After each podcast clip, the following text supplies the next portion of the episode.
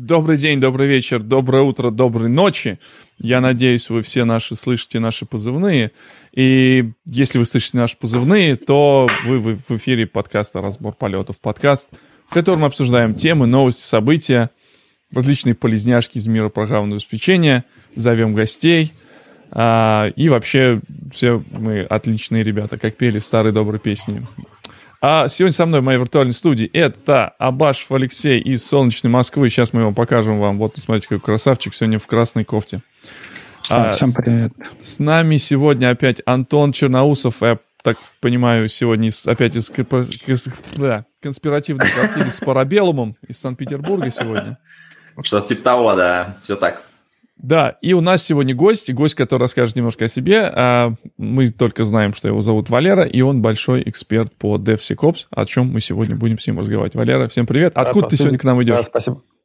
Так, я сегодня в Москве, вообще в Москве стараюсь быть постоянно, очень не хочется сейчас куда-то ездить. В данном случае я где-то в районе Войковской, и такое вот местечко есть у нас. Неплохо, неплохо. В Москве это неплохо. Дорогие наши слушатели, слушатели, есть у нас кто-нибудь живой? Напишите нам в, в комментариях, если вы нас смотрите. Если вы нас смотрите на YouTube, если вы смотрите нас на Фейсбуке. Нас, мы еще пробуем сегодня новую технологию ретранслировать, так сказать, на, на каналы наших э, партнеров. Да? Мы, у нас должны сейчас еще идти, еще один рестрим идти э, в, в канал, э, канал, как он называется? У нас называется Micro, Micro Focus. Focus. Да, да, я, я, я, заходил, я заходил, смотрел, вроде идет, очень, очень все круто. А давайте мы добавим наш чат в, этот, в наш эфир, и, так что пишите, вы, вы можете увидеть себе. Передайте привет маме, продайте гараж, и вот это все. Все идет. Ирина подтверждает, что все идет. Замечательно, это отлично. А, коллеги, что у нас происходит? Что у нас снова произошло там, за последнее время? Что вообще, что вообще в индустрии творится? Что у нас? Как, интернет э, восстановился после большого, э, большого краха Фейсбука две тысячи первого года? Не, очень странно, что всем обещали, что всех вот хакнут э, кругом всякие хакеры и тому подобное, но в результате выясняется, что пьяный админ э, это гораздо круче, чем любой хакер, и пьяный админ может поломать вообще все, не, не только Facebook, но поломать Instagram и тому подобное. И вообще, как э, все это нас подводит к теме безопасности, я так понимаю. Ну да, она безопасность бывает у нас разных видов, да, и... Надеюсь, любимая security through obscurity — это вот тот вид security, когда мы делаем работу невозможной, чтобы ее можно было выполнять нормально, но зато все секьюрно. А что произошло у нас, да, собственно, из-за настройки маршрутизаторов у нас даже люди не могли физически попасть а, в... в в офисы из-за того, что они не могли просто подключиться, из-за того, что, собственно, security все было. Валер, что ты... Вот расскажи немножко о себе. Чем ты занимаешься, как ты дожил до жизни такой, как ты пришел в вот DevSecOps, собственно, как мы... Что, что, как нам к тебе да. под, подступиться? Давай, значит, расскажу так, что я в компании Micro Focus пресейлом работаю достаточно давно по тематике, ну, то есть я технарь, давай, чтобы первое было очень понятно. Довольно давно занимаюсь темой разработки тестирования, но вот именно с точки зрения того, что рассказываю, как это делать, слушаю, как это делают вообще организации. Попроси своих коллег тебя чуть-чуть на пульте убавить, потому Можно что... Можно чуть-чуть? Немножко... А, убавить. А, а, а то тебя а немножко... громкий. Да, да, перегружает, перегружает. Всех перегружает. Как, как в Мюмасов а? звучишь. А, понятно, хорошо. Так вот получше будет? Ну, нормально, да. Да, хорошо, спасибо большое. Так вот, довольно давно занимаюсь темой разработки тестирования, ну, вот в контексте того, что общаемся с разными коллегами, с разных компаний. Обычно мы работаем в области энтерпрайза, то есть такой кровавый энтерпрайз, туда вот ближе. Вот. И довольно давно, соответственно, к теме разработки имею отношение. Там DevOps на старте, наверное, когда в Enterprise он только появился, был подхвачен. Я его очень тему люблю. С моей точки зрения, еще там в шестнадцатом году было понятно. Наверное, кому-то раньше, но мне было в шестнадцатом понятно, что эта тема должна быть стать таким большим мейнстримом в, вообще, в принципе, для Enterprise.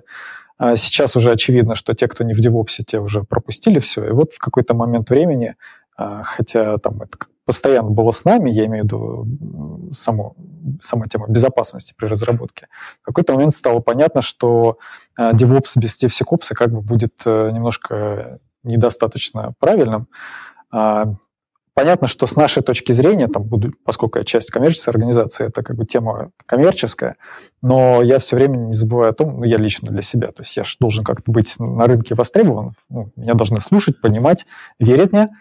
Я, соответственно, эту тему э, вижу с той точки зрения, что, ребят, вы как бы софт пилите, да, вы делаете огромное количество разных фишек внутри, там, пускаете ДБО всякие для банков, да, там, система дистанционного банковского обслуживания, у вас клиенты разные есть, у вас там веб-приложения, мобильные приложения.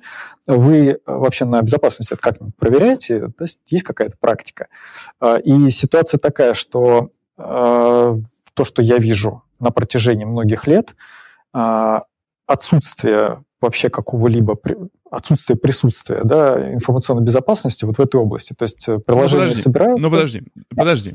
Значит, во-первых, я хочу сказать, что к нам в эфир вырывается наш специалист по DevOps, штатный си и о компании Джигру Кирилл Толкачев, известный тоже специалист по микросервисам и построению банковского ПО.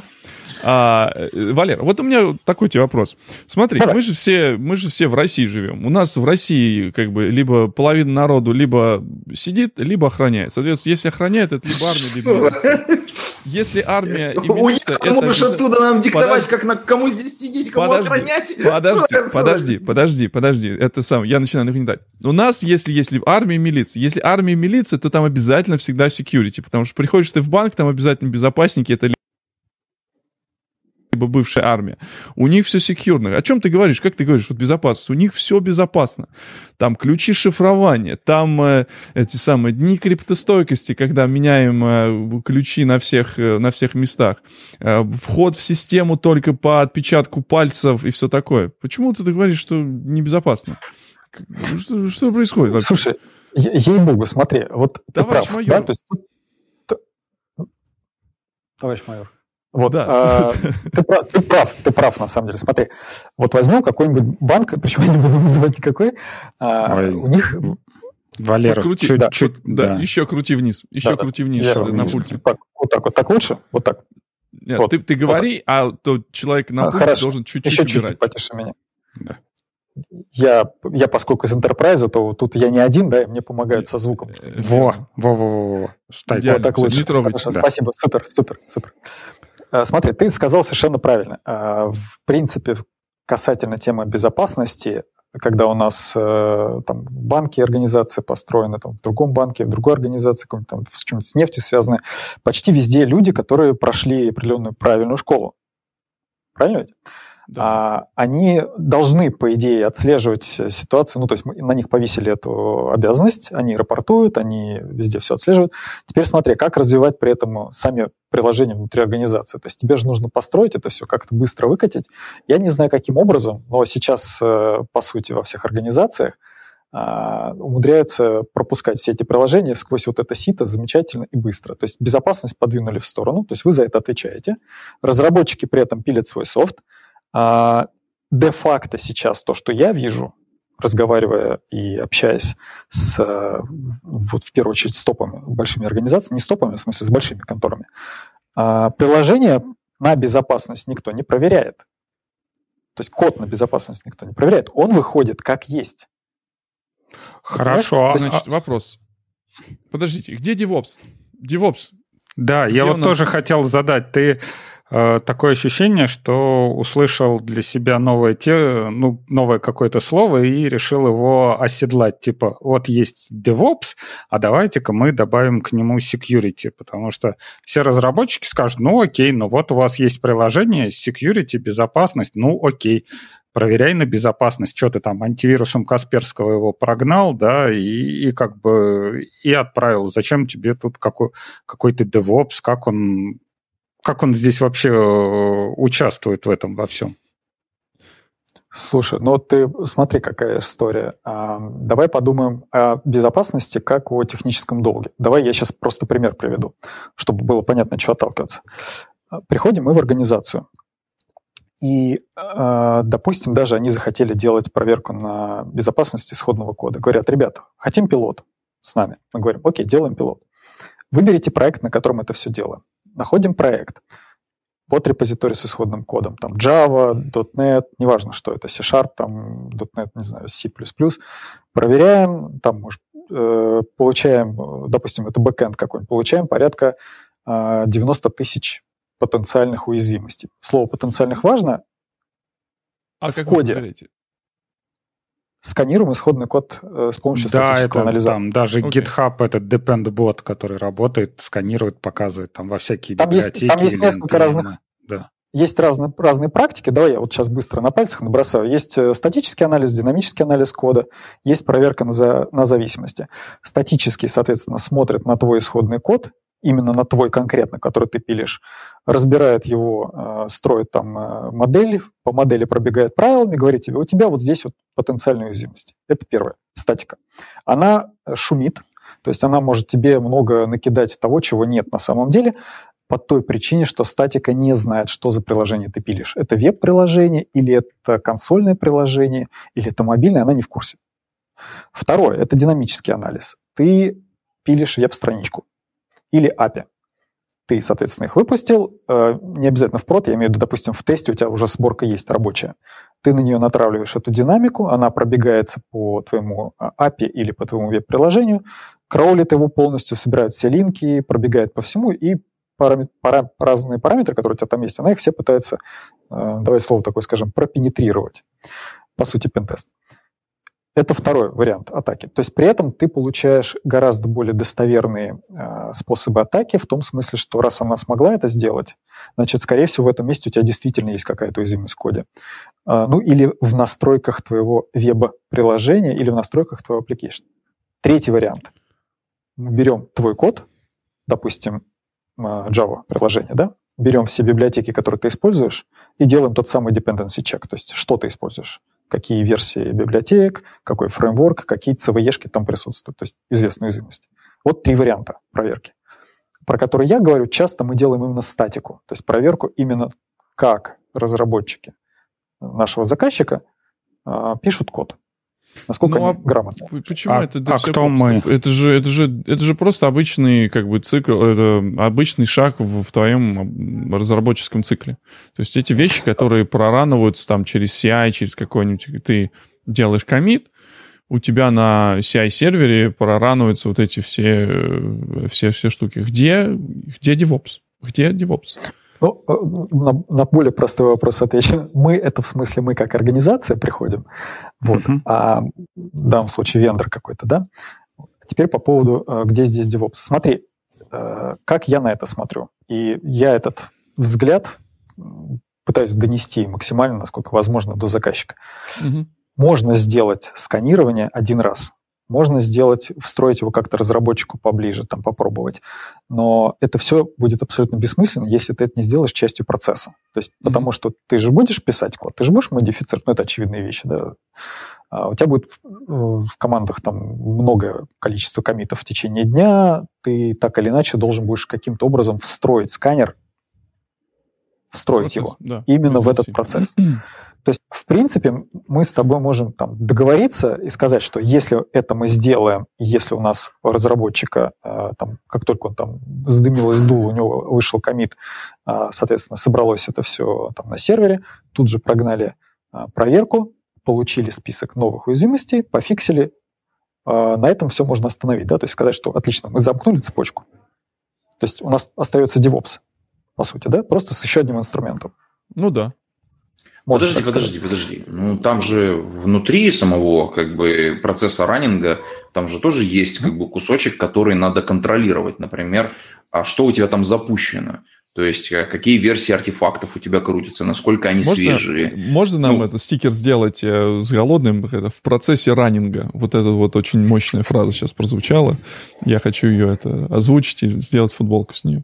А, да, значит, значит, мы сейчас... Пока вот Антон правильную тему сейчас затронул. Мы сейчас подошли именно только к сборке. Дальше у нас процесс выполнения этого всего, да? Как у нас security будет здесь взаимодействие? Давай чуть-чуть я да, обратно мы, откачусь мы к тому, где мы остановились. Да. Смотри, фишка в том, что тебе так или иначе нужно будет в твой эс ди эл си добавлять несколько разных шагов проверки. То есть вот мы про статику проговорили, добавили. Теперь мы добавим туда еще... Кстати, в процессе раннинга там ничего особенного не будет. То есть, по крайней мере, то, как мы продаем. Потому что, как мы говорим, security бывает разное. У разных вендоров там разный подход. А дальше ты добавляешь динамику. Где-то еще тебе нужно поставить. То есть у тебя э, в твой пайплайн надо добавить. После того, как ты это задеплоил куда-то там в тестовую среду, давай запустим еще дина- динамику. Динамическое тестирование.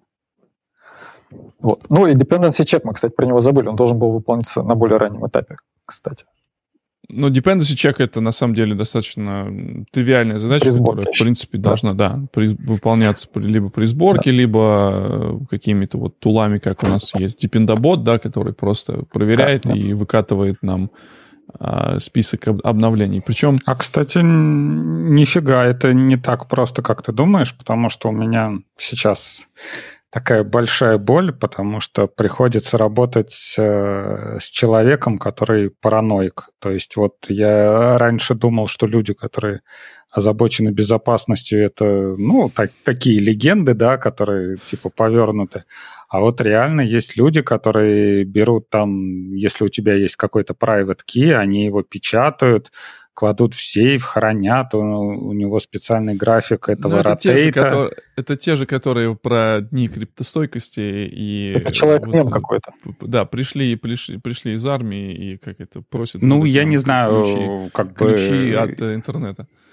Он э, сидит по ту сторону океана, я не знаю, может, там распыляют чего-то, он как, как это... Сидит там далеко, но... По ту вот, сторону какого океана? А для нас Низкого. Это по ту сторону любого океана. Какой океан не возьми, по ту сторону будут сидеть те люди, которые окрасили себя в те цвета. Вот.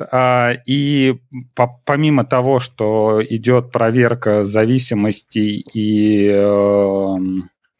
каких-то уязвимостей, есть еще дополнительная проверка, которая с точки зрения легальности. То есть вот э, есть такая фишка, что если прилетает какая-то зависимость с вирусной лицензией, то это все кранты, сливай воду, потому что можно налететь на, этот, на всякие э, законодательные проблемы, да, там иски по использованию сорс-кода. И это вот как раз не такой простой инструмент, как кажется, потому что в том же самом GitHub, в Dependabot нету сканирования. Ну вот у них сейчас GitHub Security, по-моему, как-то называется, или GitHub Enterprise, mm-hmm. и у них нету, потому что понять, например, по коду о какой-то лицензии не всегда возможно. То есть если прикладывается лицензионный файл внутри архива, то да, как бы это, это все просто и... никаких проблем не возникает. Но когда просто какой-то джар-файл, надо понять, откуда он взялся, надо посмотреть там, какой, какой проект, закачать его, закачать его исходники, может, где-то там упоминается лицензия. И здесь безопасность понимается не с точки зрения, как вот давайте мы найдем какую-то дыру, а здесь безопасность с точки зрения юридической безопасности. То есть это Точно. Может быть привлечено и усилено э, в таких процессах. Ну, хорошо, вот ты говоришь, э, статическое – это при сборке, динамическое – это мы раним приложение, но... Опять же, а есть какие-то тулзы, которые стандартно подходят для динамических? Потому что вот, ну, статические, я думаю, все знают там какой-нибудь пи ви эс-студио или там FindBug или что-то такое, а вот остальные тулзы какие можно взять и с какими можно использовать? Ну, понятно, что говоря про динамику в контексте своей компании, я говорю про наш динамический инструмент, там, типа веб-инспекта. Есть ну, как бы другие инструменты, в том числе есть, например, авасповский инструмент, который можно использовать для этого. Он фришный, да, такой простой. Есть наши на российском рынке конкуренты, сейчас вспомнить бы их всех. Есть, ну, мне больше знакомы, на самом деле, крупные, там, типа, всяких чекмарксовских инструментов, но они используют какой-то там из-за границы. Есть верокодовский, есть синопсис, то есть, в принципе, приличное количество вендоров. Но я думаю, их еще больше, много тех, которых я не знаю, с которыми даже не сталкиваюсь. Но а... здесь... Да вообще, а как они работают? То есть, ну, ну вот есть веб-приложение, как, как ты найдешь какую-то уязвимость в нем? Давай я про свое буду говорить, тут что знаю, ну, свою епархию. Что знаешь, да. да. В принципе, да, в принципе, история следующая, что вот у тебя есть веб-приложение, ты хочешь проверить его на безопасность. Я конкретно говорю про веб-приложение, то есть я не говорю про бинарники, да, то есть чтобы четко было понятно о чем. То есть мы говорим про то, к чему достучаться можно по эйч ти ти пи, эйч ти ти пи эс, ну и там сейчас более новым протоколом, как говорится, доделывается. Ты... Это выглядит действительно, кстати, как антивирус в каком-то смысле. То есть ты запускаешь приложение, говоришь ему, вот ю ар эл того, что я хочу там пропентестить, э, даешь ему его, значит, он дальше спрашивает тебя, логин-то, пароль там будет какой-то на сайте, ты ему указываешь макрос, специально там есть движок для записи макроса, он проваливается, ну, то есть пока запис, записал макрос логина пароля, говоришь, все, теперь эту страничку проверяем. Говоришь, запуск, дальше происходит следующее. Специальный движок там кроулит, ну, то есть собирает весь сайт, пробегает по всем страничкам, полностью строит это дерево, и дальше включается уже режим аудита. Он начинает проверять различные параметры, то есть варьируя их, более правильно говоря, под, подставляя те варианты атаки, про которые он знает. То есть у него есть библиотека атак, и он начинает туда подставлять одно за другим. Вот, и по сути у тебя получается, что по одному и тому же параметру ты можешь там подправить сотни запросов, например, если не тысячи. И таким образом у тебя там, с помощью огромного трафика, желательно, чтобы они стояли поближе друг к другу, то есть там latency влияет, конечно, на скорость, он тебя просто проверяет подряд все параметры, и если он найдет какой-то конкретный пробой, то есть где-то он тебя делает... отправку там, соответствующего пакета, видит, что срабатывает какая-то ошибка, он это все фиксирует, тебе на выходе, соответственно, показывает, что, что за атака сработала, какой-то тип уязвимости и, соответственно, то есть там всякие кросс-сайт скриптинг, эс кью эль-инъекции и же с ним. Вот так работает по веб-приложению. В принципе, то же самое касается эй пи ай, если это, там, не знаю, REST эй пи ай или SOAP или там, OData, все то же самое.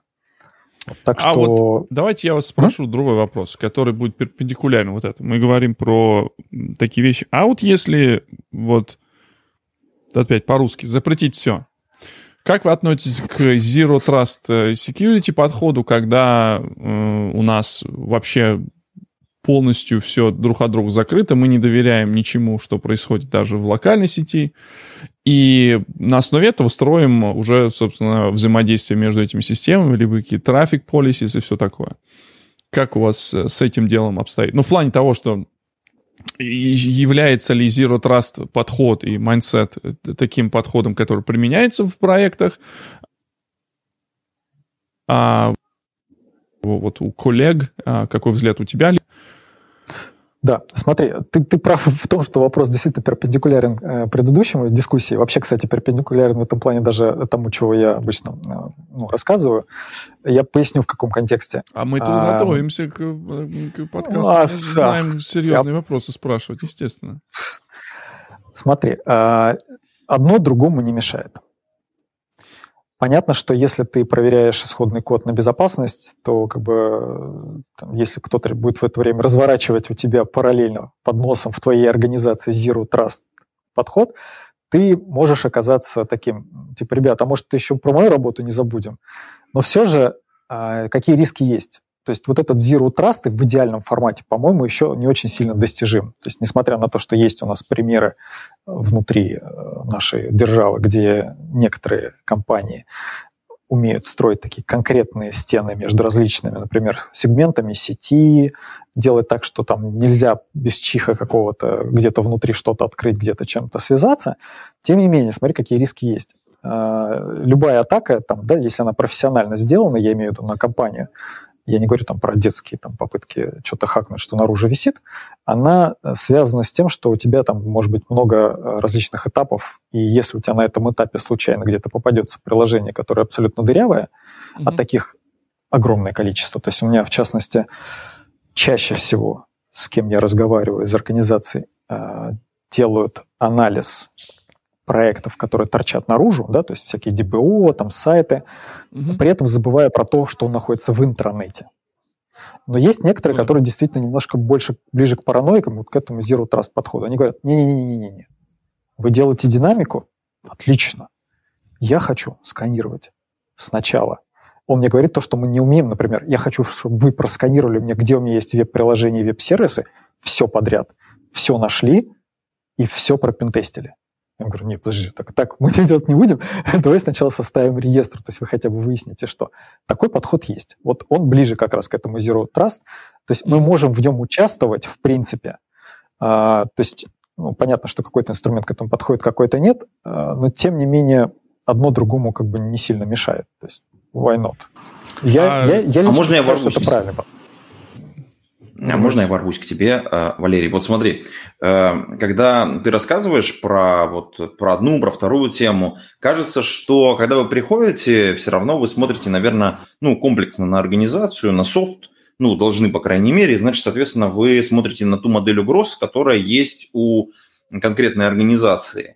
И когда вы на нее смотрите, вы говорите, вот мы можем вам покрыть, вот, вот, вот смягчить угрозы вот здесь, вот здесь, вот здесь. Мог бы рассказать, вот DevSecOps как направление, какие части вот современных моделей угроз могут, так сказать, закрывать или уменьшать? Вот как бы вот с этой вот стороны, ты, да, попробуем. Ты мне ткнул сейчас в больную тему, в больную тему мне ткнул, мне лично, вот прям вот мне. Смотри, я вендор, я не всегда, точнее, совсем никогда не внедренец. Тем не менее, есть у меня компании, кто, у меня в смысле партнеры, кто работает именно по этой тематике. Обычно, когда я прихожу, я прихожу как часть такого набора э, персонала вот туда. То есть я вендор, я предлагаю решение, есть еще партнер, кто умеет это правильно внедрить. В принципе, э, их задача заказчику в эту модель угроз построить, то есть проанализировать все приложения, да, построить, предложить какую-то политику безопасности конкретно. А теперь, что касается, куда мы попадаем с помощью наших, именно с наших решений. Здесь моя теоретическая подготовка, она на самом деле дает слабину, вот, поэтому если я сейчас буду измышлять, теперь считайте это как бы отсебятиной. А у тебя есть, в принципе, сам этап подготовки там, приложения, то есть когда ты готовишь приложение для работы в продакшене. Вот на этом этапе у тебя, естественно, разработчики работают, ну, какой-то капитан очевидность во мне сейчас говорит. А безопасность, информационная безопасность у тебя должна на выходе принять то, что ты сделал, то, что ты собрал. То есть это те риски, которые они на себя принимают. А в зависимости от того, кто нас зовет, ИБ там, или, например, разработчики, мы, соответственно, немножко по-разному к этому всему подходим. Я в ту сторону вообще копаю, нет? Ты про это меня спрашивал? Ну, приблизительно, окей. Вот. А мы, соответственно, закрываем все риски, которые связаны потенциально с вот этим вот использованием любых уязвимостей, которые в приложении присутствуют. То есть вот в этой области. То есть как-то так. Не я, бы, а, я, я бы тоже тут хотел ворваться. Да. Мы говорим про вот DevSecOps все-таки, если я правильно понял. Вот поправьте, если не так, потому что до этого мы говорили только про security и, ну, возможно, про Ops, и все это все-таки про какой-то процесс. И я вообще не понял, где тут Dev. Вот ваша компания, она где про Dev вообще? Смотри, э, история следующая. Я, когда прихожу, собственно, к, допустим, в банк, да, говорят, расскажите про наши инструменты. А, проблема в чем? Что нас обычно зовет security чаще всего. Вот ты правильно сказал, мы разговариваем чаще всего с ними. Я не знаю, с чем это связано. Возможно, ровно с тем, что у нас пока что, как вы говорили уже чуть раньше, Витя говорил, да, вот есть вот товарищи в погонах, есть отдельно где-то, где-то разработка. Чаще всего товарищи в погонах, им нужно как бы какую-то задачу закрыть. Они за это отвечают, да, они отвечают за безопасность в контексте а, репортинга, да, отчетов, там, что риски эти мы приняли, там, никаких рисков нет. С ними разговор начинается с того, что, ребят, вот у нас есть тут какая-то разработка, а, мы что-то там делаем, нам нужно обеспечить безопасность исходного кода, потому что у нас вот тут еще есть регуляция какая-то, да, есть какие-то законы, которые требуют от нас э, соблюдения определенных вещей. Э, вот вход. Дальше мы начинаем с ним разговаривать. Ребят, а вы как этот вообще код собираете, откуда вы его взяли? Ну, тут есть несколько вариантов. Либо они это покупают код у третьей стороны, тогда, по большому счету, вопрос э, становится более сложным. Если сама организация пилит, ну, практически сейчас все банки пилят сами. Это, чтобы было понятно, почему я к банкам все время. Банки – основной заказчик. Ну, по понятным То есть, причинам. Значит, день... здесь такой важный момент, мы, наверное, не сказали в самом начале, а что должны были сказать. Это как раз именно а, DevSecOps, применительный в как бы российских реалиях, по сути дела, потому что, может быть, да. мировая практика, она немножечко, так сказать, флексибл относительно таких вещей, которые у нас исторически сложились. А я, подожди, я бы не стал так утверждать, потому что все-таки DevSecOps — это одно, а то, о чем мы говорим, это просто такой типичный да, пока мы сейчас на гов... энтерпрайзах. Вот именно. Мы сейчас пока только говорим про какой-то типа статический анализ кода и про penetration testing для, ну, перед выкаткой. Ну да, а... только Валера хотел достать водку и балалайку, такой сесть, такой, а, ну мы про Россию. Нет? Ладно, собираемся обратно, мы поговорим про общий DevSecOps. Если, если честно, мои коллеги мне постоянно говорят спасибо. Валерий, спасибо. Если бы не ваши хакеры, продажи security в мире были бы существенно меньше. Ну, смотри, не, на самом деле, смотри, на самом деле. А так это ваши хакеры. Это как это, знаете, в Симпсонах такой известный эпизод, когда там, знаете, в ООНе там раз... табличка Russian на Soviet Union меняется. Да, слушай, ну подождите, подождите. Вообще все знают, что э, вирусы, конечно, пишет Касперский, безусловно. Правильно? Это же очевидно. Вот. А мы, как производители софта для да. статики, да, мы должны пилить все уязвимости. Точнее, их внедрять, чтобы потом находил наш инструмент. Это очевидно. Вот. Теперь, смотри, на самом деле э, большой разницы между нашими заказчиками и западными я такой сильно не наблюдаю. Я общаюсь активно со своими коллегами хотя бы в контексте задач, которые у них там возникают. То есть, ну, понятно, что там переписка разная, есть внутренние проблемы, которые они испытывают. Я не вижу большой разницы в позиционировании. То есть та же самая история. Та же самая разница в Ой, мировосприятии. Так, я, я только хотел уйти за хорошим микрофоном, но тут зацепился вот за эту тему, разницу про позиционирование. Я правильно понял, что ты говоришь, что, что DevSecOps, что вот то, чем занимаетесь вы, и нету разницы в позиционировании? А, ты знаешь, я чувствую, Нет, что ты хочешь за что-то зацепиться по большому... Переформулируй, Кирилл, Кирилл, переформулируй. Я, я, я знаю, что ты хочешь спросить, наверное. Да, а, вот мы сейчас начали говорить о том, что а, это чисто про Россию, да? И ты говоришь, что ты не видишь разницы в подходах, разницы в подходах э, на Западе, да, и тут, или, или, или как? Позиционирование, правда? В первую очередь, позиционирование DevSecOps, Давай я буду более... И DevSecOps тоже. Смотри. Три. Мы, наверное, сейчас с тобой можем о, о терминах начать спорить. Я бы хотел, чтобы ты свой вопрос как-то выразил более э, вопросительно, чтобы я э, мог хорошо. ответить. Давай, давай так вопросительно. DevSecOps — это про что? Окей. Мое понимание. Я про свое лично говорю.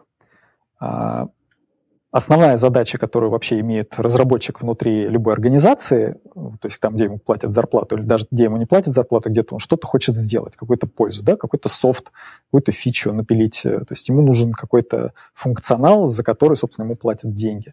Функциональность, а, это... в подкасте правильно говорить. Прости, прости, прости, прости. Да, это... Извини, не, не а что, я что-то нарушил? Что, я что-то нарушил, да? Но, да, да, но в этом подкасте мы все-таки говорим про функциональность. А Коллеги, не функциональность. Прошу прощения, сейчас я достану микрофон. Вот, функциональность. То есть разработчик отвечает за функциональность. А с чем мы сталкиваемся сейчас? Очевидно, что любая попытка заговорить о проверке на безопасность, какой-то бэклог там по безопасности у разработчика потенциально вызывает э, вопрос, типа, ребята, что я должен этим заниматься? Этим вообще безопасность занимается. И э, идея, которую я вижу в контексте термина DevSecOps, дать людям, разработчикам, в первую очередь, в руки инструментарий, где они без определенного э, жесткого надзора, прямого надзора э, службы информационной безопасности смогут использовать результаты работы этих инструментов как фидбэк, обратно вот этот фидбэк, да, и э, находить эти уязвимости, исправлять их, самим приоритизировать, что там важно, что не важно.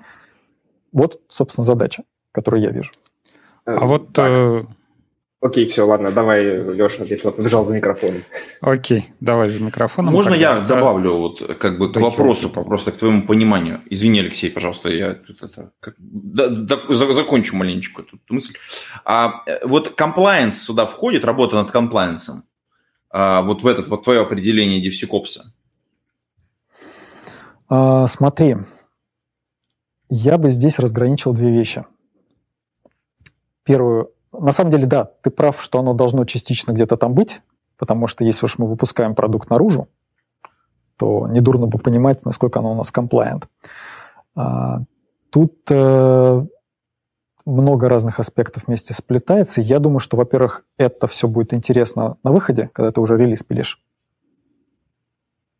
То есть тебе нужно там где-то что-то подготовить, какие-то, может быть, потенциальные отчетности, но сами факты проверок различных, то есть соответствуешь ты чему-нибудь или нет, ты это делаешь на стадии разработки именно. То есть по поводу того, о чем говорил Алексей чуть-чуть раньше, dependency всякие чеки, ты это должен делать рано. То есть насколько рано, настолько, ну, настолько рано, насколько это возможно. То есть какие библиотеки ты затаскиваешь, ты должен проверять сразу. Вот эти лицензии, то есть использовать правильные инструменты, которые умеют проверять джарники по какому-то хэшу и таким образом выцеплять лицензию, это надо делать как можно быстрее. То есть вот это та самая часть, которая часть дела, по большому счету. Вопрос, то есть мы ждем, так сказать, микрофона. Вопрос, Кирилл, кто этим должен заниматься? Да, Кирилл, спасибо. Не, окей, смотри, тут все крутые всякие адвокаты, си и о и тому подобное. Я как бы человек от сахи, поэтому мне важна разработка. И тут опять же вот в комментариях пишут, Артем пишет, что за компании вообще этим парятся, мне вот, на, наверное, мизерный процент. И здесь, собственно, возникает как раз... Та, та ситуация, которую ты описывал в самом начале. Назовем ее так, слишком много белого шума. То есть во многих проектах, которые как-то разрабатываются, у которых есть, ну, какая-то уже своя кодовая база, допустим, и они решают улучшить качество. Например, там добавить тесты или добавить сканирование, ну, чек-стайл, то есть сканирование, или, допустим, вот инструмент по безопасности, то обычно все это происходит как бы в две фазы. Первая фаза – о, давайте мы прикрутим этот инструмент, запускает инструмент, инструмент выдает, о, у вас шестьдесят тысяч уязвимостей. Все говорят, да ну нахер, до свидания. Отключает инструмент.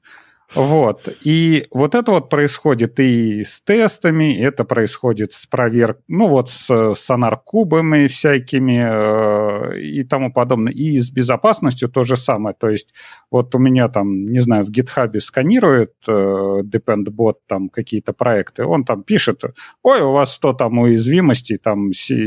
C, как они, C, си ви и или как-то так. Ну, я такой, ну, ну и хер с тобой, ладно, потом как-нибудь. И ты тут говоришь, а, а давайте мы раздадим разработчикам инструменты. Ну, хорошо, вот, да, я разработчик, ты мне дашь этот инструмент, да, я его запущу, он мне выдаст там сто тысяч пятьсот, у вас сто тысяч пятьсот уязвимостей. Я скажу, ой, какой хороший инструмент, спасибо, не надо, до свидания. Добав, добавлю еще одно сейчас, да? Смотри, ты сейчас сказал абсолютно э, такой интересный кейс, который случается всегда, практически каждый пилот, мы с этим сталкиваемся. Э, мне, наверное, ну, ты сказал про шестьдесят тысяч, у меня было девяносто тысяч. Конкретно одного заказчика. Поскольку я никого не говорю, я могу честно рассказать, что там произошло. Мы сделали четыре проекта, просканировали у них четыре одновременно. Один был по фронту на джей эс, два было по мобильным приложениям Android и iOS, и третье было бэкэнд пи эйч пи, по-моему, сейчас пытаюсь вспомнить, что там. Давай скажем, пи эйч пи этого достаточно. Вот бэкэнд показал девяносто тысяч потенциальных уязвимостей. То, то, что ты назвал белым шумом, я с тобой, кстати, абсолютно согласен. Там есть, конечно, какой-то полезный выхлоп. То есть сканер, на самом деле, наш считается достаточно качественным, но суть в том, что что, что ты будешь с ними делать, с этими ну, там, девяносто тысячами, да, ты просто утонешь. Если сейчас прийти с этим к бизнесу, давайте вот реальную историю возьмем. Ты приходишь к бизнесу и говоришь, ребят, вот у нас девяносто тысяч уязвимостей, я, допустим, чувак, отвечающий за security, я говорю, это надо все поправить, мне не нравится. Там, давайте вот тысячу из них критических фикснем. Мне скажут, ну ты как бы, там, что, обалдел, что ли, совсем? Это лучше, я, я слова фильтрую, понимаешь. Что происходит в таких случаях? Конкретно вот у такого заказчика. Мы к ним пришли, сделали вот эти четыре скана. По, дву, по одному скану команда разработки этим заинтересовалась. По-моему, это был iOS. Ребята взяли результаты, начали примерять к своему проекту. По-моему, там был в районе тысячи или сотни, там где-то так вот между ними скакало количество. Они начали примерять, разобрались более-менее, как с ним работать, поняли. После того, как два других проекта подключились, они, два других, я имею в виду, не, тоже не бэкэнд, заказчик, тот, кто бизнес, понял, что вообще эта тема рабочая. Дальше возникает вопрос, что делать с ребятами из бэкэнда, потому что девяносто тысяч просто так не выбросишь. Практика внедрения именно инструмента, чтобы он заработал, следующее. То, что у тебя есть данные, первое сканирование, принимаем как бэклог. Это твой техдолг по безопасности. С ним быстро ничего не сделаешь. То есть это просто нереально. Внедряем в пайплайн, добиваемся того, чтобы при разработке все новые уязвимости были идентифицированы, новые, да, проанализированы, то есть каждую там сборку, в зависимости от того, как у тебя собирается проект, если он у тебя там долго собирается, там, как бы раз в неделю, например, это делаешь, если у тебя там проект собирается за десять минут и скан быстро, тогда каждый скан подхватываешь новые уязвимости. Это, это очень... Это очень хороший момент. Это очень, очень хороший комментарий ты сделал по поводу того, что команда заинтересовалась результатами. Я всегда против того, чтобы инструменты вот, или вот такие вот подходы, или вот использование вот этого бэклога использовалось как инструмент карательной... Психиатрии. Психиатрии, да. То есть, например, вот случай там Big Data проанализировала и сказала, что у вас весь код дырявый, давайте мы вас нахрен всех уволим за это, потому что вы пишете дырявый код, а мы наймем людей, которые не пишут дырявый код. И по этому поводу как раз, ну, вот просто вот я, ну, вы поняли, да, это мимас, да, типа это Big Data проанализировала. Поэтому всякие тулы, они как бы полезны, если ты их начинаешь, собственно, ими пользоваться. Они только они используются для того, чтобы тебя, тебя обвинили в том, что ты делаешь свою работу плохо. Поэтому я, опять же, всегда... Когда мы говорим про тулы, опять же, мы тебя спрашиваем про DevSecOps, ты нам про тулы. А я считаю, что это культура, я считаю, что это подход, это процесс, это изменение того, как мы относимся к, к подходу э, как security as a feature, да, и как vulnerability как баг, да, вот это все. Когда, э, когда мы не говорим, типа, вот, сегодня мы фиксим security баги. А мы, это, это, это заложено, э, там, либо product owner, либо... там пи эм, кто распределяет там фичи, таски, все такое, все это вкладывается в, в часть э, разработки, но, опять же, как это делать, когда клиенты хотят, чтобы вы пилили фичу? Вот как ты борешься вот с этим, или помогаешь бороться, или не борешься, или а, рекомендуешь, как люди с этим должны поступить? В случае вот изменения вот этого майндсета, как помочь? Мышление, да. Да, да, извините за мой французский, да, за мой, за мой русский. А, да, как ты помогаешь компаниям менять мышление по поводу того, как нужно относиться к вот этому эс ди эл си с security built-in, так сказать? Слушайте, причитать, ребят, причитать здесь можно сколько угодно. То есть приходить к заказчику, продавать эту ему идею, рассказывать, что тебе это очень сильно важно. Знаете, что больше всего нас сейчас, нас, как вендора, радует на рынке Почему? российском? А, не, не Russian hackers, потому что они у нас здесь не, не работают. Мы, можем, мы много рассказывали, ребят, что вас, вы, если вы ничего не чините, там, не фиксите, если вы не умеете устранять уязвимости, вас придут, там, ребята взломают какие-то просто студенты, используя автоматические инструменты, которые написали разумные хакеры. Всем все равно. Ну да. Помогла сейчас, как ни странно, наша госмашина. А, ЦБ выпустила письмо, что все... Да, да, да, да, да, совершенно верно. ЦБ выпустила письмо, которое говорит, ребят, все, кто у нас в России занимается финансовыми транзакциями с две тысячи двадцать второго года, с января, будьте добры, весь ваш софт, который финансовой э, страны вопроса касается, является частью в этой цепочке транзакций, все подвергнуть статике и динамике. Та же не, самая не, история. Не-не-не, погоди, погоди, вот этот, как это, с этого момента уже поподробнее. А, тут мне карты поперло. Не, ну да, с одной стороны, мне тут карта и поперла, но с другой стороны, должны же быть какие-то критерии. Ты же не можешь, типа, сказать, а у вас по- прошел статический контроль?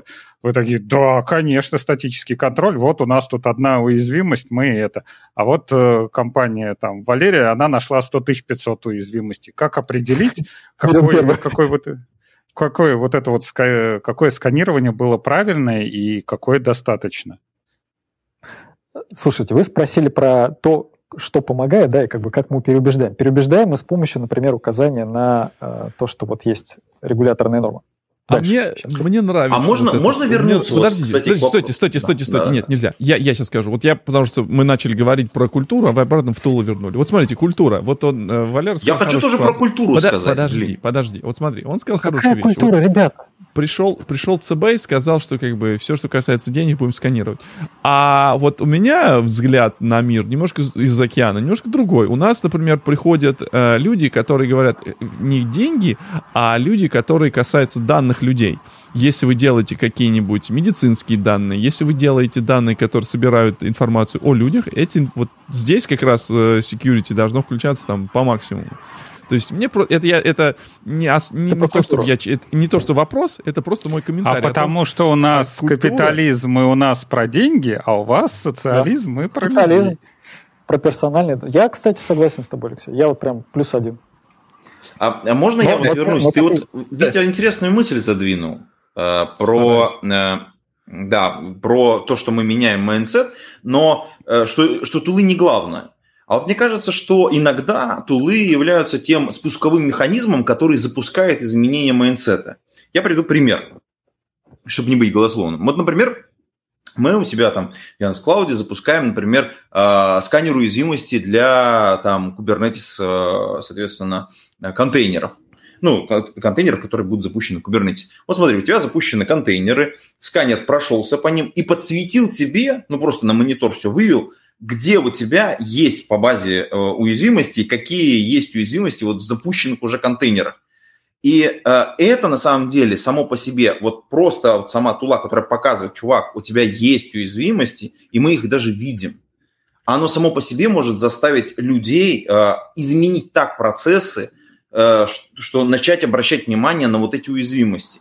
Уже не, ну, не только в состоянии прода, но и в состоянии еще разработки. То есть вернуться немножечко назад и сказать, о, ребят, смотрите, давайте будем обращать вот на это внимание.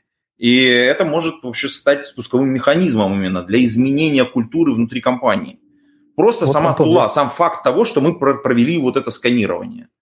Да. Антон, я с тобой согласен. Если, кстати, посмотреть на DevSecOps как на... Ну, давайте сейчас, может быть, за вас здесь за это расстреляют. Как на рынок, да, тут про спрос-предложение, то mm-hmm. спрос, в принципе, он есть... Э, ну, все понимают, что тема хорошая, да, ну, что не сделал благое дело? Безопасностью обеспечить наши инструменты.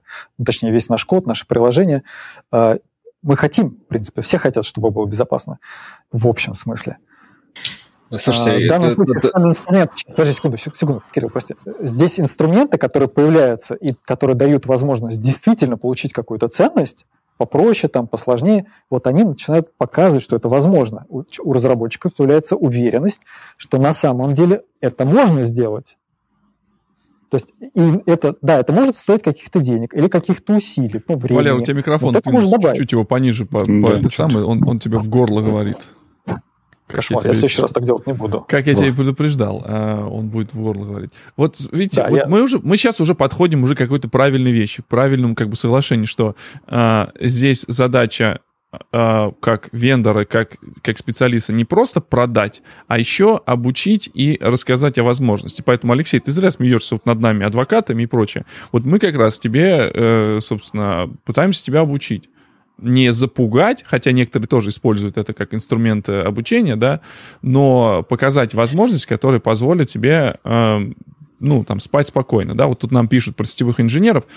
Сетевые инженеры у нас, как это, раз в год обязательно нам какой-нибудь факап принесут, а э, вот эти самые утечки, лики и прочее скачивание у нас происходит практически каждую неделю у одной и другой, поэтому, ну, мы можем говорить в одном и другом, но все-таки информация, безопасность о, с точки зрения э, кода, она все равно важнее. Ну, чем... я, я, я бы даже не стал здесь сейчас сужать до кода. Давай вернемся просто к общему, да? Безопасность вообще как дисциплина, потому что здесь и то, что у нас разработчики там могут выпускать конфигурации некорректные, да, когда у нас там сидит в интернет, смотрит наш эластик и вид доступен всем, там, кто mm-hmm. хочет. Приходи, забирай информацию. Это со всех сторон.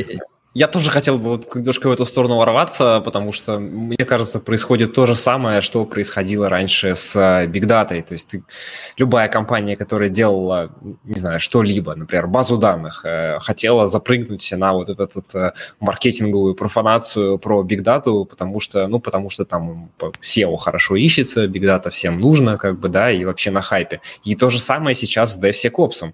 В связи с чем у меня вот перед тем, как я продолжу мысль, вот Антон, к себе как представителю Яндекс.Клауда вопрос, а вот DevOps-то это вообще что? Вот про DevSecOps уже Валерий ответил, а теперь мы давайте... Это, по-моему, уже была битва, мы в нее сетовались. Но я согласен, если мы не определим, что такое DevOps, к DevSecOps трудно подступиться. Ну, на мой взгляд, это набор э, практик, э, методов, э, которые позволяют э, вести полноценную разработку, полный цикл разработки внутри э, софтверной компании или компании с большим э, объемом софтверной разработки. Ну, хорошо, наверное. Предположим. Да, соответственно, вот мы уже услышали про DevSecOps, про DevOps. А теперь вопрос. Вот, э, давай, наверное, наверное, к Валерию. Вот, э, Валерий, вы, когда продаете какие-то услуги или свои инструменты любой компании, вы наверняка вот какие-то обещания даете. Вот э, сертификация какая-то есть, то есть есть там много разных, да, от ИСОшных до и прочих. Вот э, mm-hmm. ваши продукты, как вообще с этими сертификациями по безопасности вяжутся? Вот такой вопрос.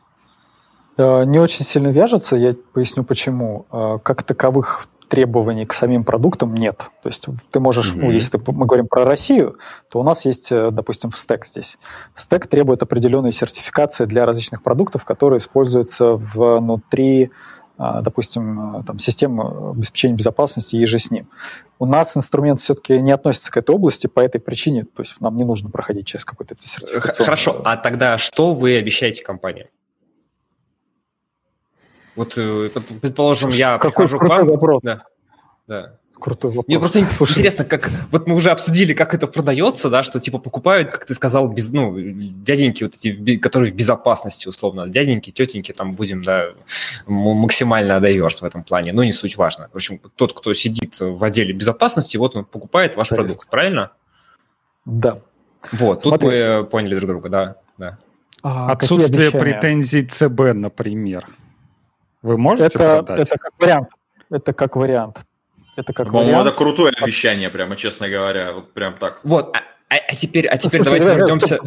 Претензий да, не давай, будет да. только потому, что ты сделал эту часть процесса. А то, что ты выпустил что-то все равно, и оно у тебя небезопасно, с данные утекли, от этой претензии ты потом, конечно, не избежишь. И ты, тут тебе ничего не поможет. Смотри, обещание обычно следующее, что, ребят, мы вам можем поставить процесс... Это я там даю вместе с коллегами из внедренцев, поставить процесс, при котором у разработчика будет обратная связь от инструментов, возвращаемся к инструментам, которые могут находить, соответственно, эти уязвимости. Никакой гарантии о том, что наш инструмент даст тебе стопроцентное покрытие кода по уязвимостям, ну или там по каким-то категориям уязвимостей, я дать в принципе не могу, хотя бы по той причине, сейчас секунда откровения, что когда заказчик терпеливый заказчик делает пилот с нами и с еще десятком вендоров, в том числе бесплатных инструментов, он может найти некоторое множество уязвимостей, которые друг с другом не пересекаются полностью. Да? То есть они, точнее, mm-hmm. друг, они пересекаются, но у них нет э, полного... Микрофон опять назвать? съехал. Блин, хорошо mm-hmm. говоришь, а вот э, тот самый микрофон... Да, и, и идея с пересечением э, понятна. Да, да, то есть там короче, могут да, быть да, то есть серые зоны. Сказать, да. что найдем. Совершенно точно. Это такая неточная вещь, вот этот анализ, что сорян, как бы никаких гарантий по нему нет. У а, тебя есть да. инструмент, он тебе дает возможность действительно чуть-чуть больше уверенности. Супер, э, супер, хорошо. Мне И, кажется, э... ты знаешь, вот, похоже очень сильно на то, когда ты приходишь в спортивный зал, и инструктор тебе говорит, тебе нужно правильно питаться, правильно спать, вот выполнять вот такой-то комплекс упражнений, что это как бы нужно поменять, ну, например, эм, свое расписание, очень сильно стиль жизни. И вот это то, что вы на самом деле продаете. Вы продаете именно вот, э, вот эту вот рекомендацию, как правильно это все сделать. А Понятно. получится это или нет, это уже как бы на стороне клиента. Заметьте, того, не я про фитнес начал здесь, поэтому... Ну да, Извините, через... Да. Через три я, года я ты сог... помер от рака, да? Это, Антон, это я, я совершенно фишка. С тобой согласен. То есть идея в том, что ты продаешь ему нечто, что... Ну, во-первых, давайте так. Не в каждой команде легко приживается то, что мы продаем, да? То есть мы говорим, ребят, вот мы можем вам построить цепочку, то есть внедрить это в конвейер, можем вас обучить, вы можете понять, как этим пользоваться. Чтобы вы понимали степень вовлеченности разработчика в это, ему даже дают возможность по каждой найденной уязвимости пройти онлайн-тренинг, то есть там есть специальная, наш партнер еще один, система, где ты можешь по там, какой-то, не знаю, path vulnerability, там, какой-то уязвимости пробежаться, она тебе покажет хинты, как этим пользоваться, как это фиксить, то есть все тебе дадут. Mm-hmm. Если ты не хочешь, если у тебя нет лично персональной в данном случае мотивации, тебе это неинтересно, ты как бы этим пользоваться не будешь.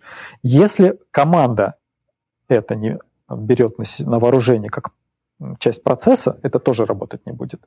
Вы меня извините, но там любой инструмент автоматизации можно выкинуть в помойку, если ты не хочешь им пользоваться. То есть нельзя заставить, не получается.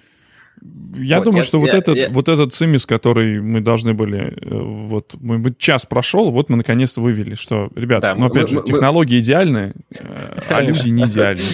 И да, наши, если да, люди наши не любимые. будут пользоваться, да, если люди не будут пользоваться этими инструментами, это куча, может быть, инструментов, может об, обмазаться этими сканерами, статические, динамические, потом делать penetration-тесты на каждый коммит. Мы сейчас одну вещь не спросили, как раз по поводу вот эластика, который с голой жопой наружу торчит. Но все равно все эти вещи не будут работать, потому что DevOps — это не про, это не про, не про технологии, это, это, это про, про культуру, про процессы. Это если... Mindset. Э, да, вот, майндсет. Э... Я, я, я, я бы тут еще влился с одной штукой, которую еще не успел сказать, но планировал. Вот э, я... как бы поддерживаю и с нашими выводами совместными, и продолжаю тему. Вот помните, когда зародился DevOps, там, DevSecOps тоже где-то зародился, да? И еще mm-hmm. была интересная тема, которая называлась BizOps, вот кто помнит. Mm-hmm. Сейчас, да сейчас этих есть, опсов... Но... Я тебе сейчас... Да, я да, тебе... Да, хочешь, да. хочешь, я тебе про эй пи ай опс задвину? Это я сейчас вот, могу. Да. Но, но это уже, соответственно, вот пошел вот этот вот маркетинг и так далее. А суть она в чем? Суть она даже не просто в том, что у тебя есть какой-то development, сек, да, и, и, и ops. Она вот, как правильно заметил Валерий, в том, что есть некоторые процессы и вот про ту культуру, про которую вот Витя говорит. Потому что вот какой бы классный тул ты ни взял, как бы классно ты не наладил пайплайн у себя внутри компании, доставки софта и его проверки, если у тебя рядом сидит девочка, там, не знаю, которая работает в отделении твоего банка. Ну или, или мальчик то, тоже то, может то, сидеть. Мы а, будем более инклюзивными а, в этом подкасте. Да, и, и, и, или девочка, мальчик, ну и так далее. Дальше по списку, там, вплоть до боевого вертолета. А, соответственно, вот он, этот, это, это нечто имеет доступ ко всем данным э, пользовательским, да, к продакшну, может просто взять, не знаю, скопировать их и отдать, то ну, о какой-то секьюрности тоже, опять же, речь, и, и, может быть, это комплексный процесс. И раньше, ну, не раньше, да, вот опять же, ты хочешь воспользоваться услугами другой компании, если ты банк или серьезная организация, то есть риски на какой-то security leak, они очень большие.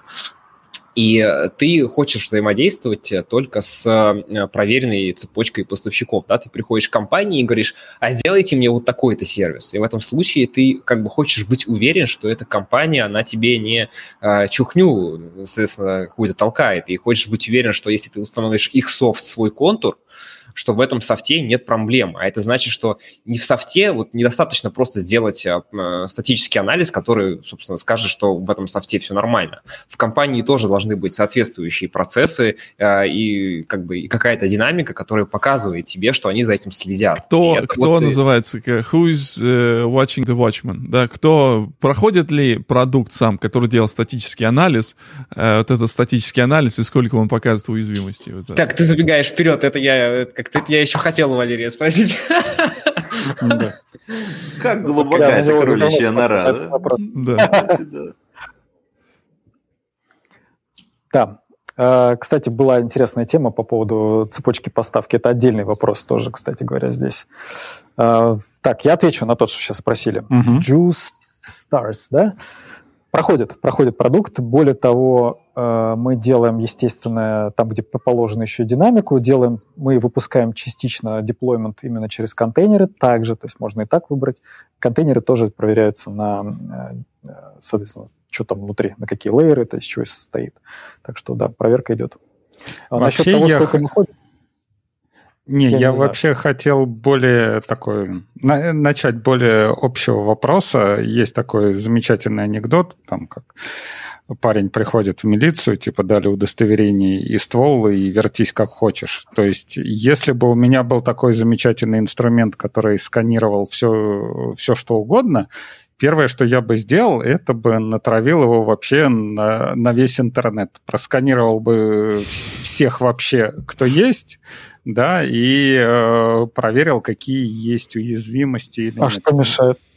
Нет, а, а потом еще спрашивают и удивляются. Что-то у русских какая-то, знаете, вот какая-то вот м- а у нас карма какая-то не та, да. Да-да-да, пытливый ум. Хотите прикольную историю как раз вот в этот твой вот посыл? Прости, пожалуйста, если эта мысль там прервалась. Можно ну, закончить? Да, короче, прикольный, прикольный, значит, вопрос. Я работаю в России, понятно, значит, но компания у нас международная. Ко мне приходит мой коллега из, сейчас скажу, по-моему, он из Турции. Говорит, слушай, тут поможешь нам по одной сделке, она в Саудовской Аравии, нужно сделать пилот по вашему веб-инспекту. Веб-инспектор тот, который пентест делает. Я говорю, да, конечно, слушай, не вопрос. Окей, это, значит, Министерство иностранных дел Саудовской Аравии, вот, нужно сделать пилот по веб-инспектору. Я говорю, да не вопрос, давай, вот бумажка, пусть они ее подпишут, бумажка, где написано, что мы хотим сделать пилот, подпись, такие-то инструменты с такого-то по такое-то. Не, говорят, они сейчас бумажку делать не будут э, и ставить тоже ничего не могут. Можешь от себя запустить, чтобы он попентестил их сайт. Я такой...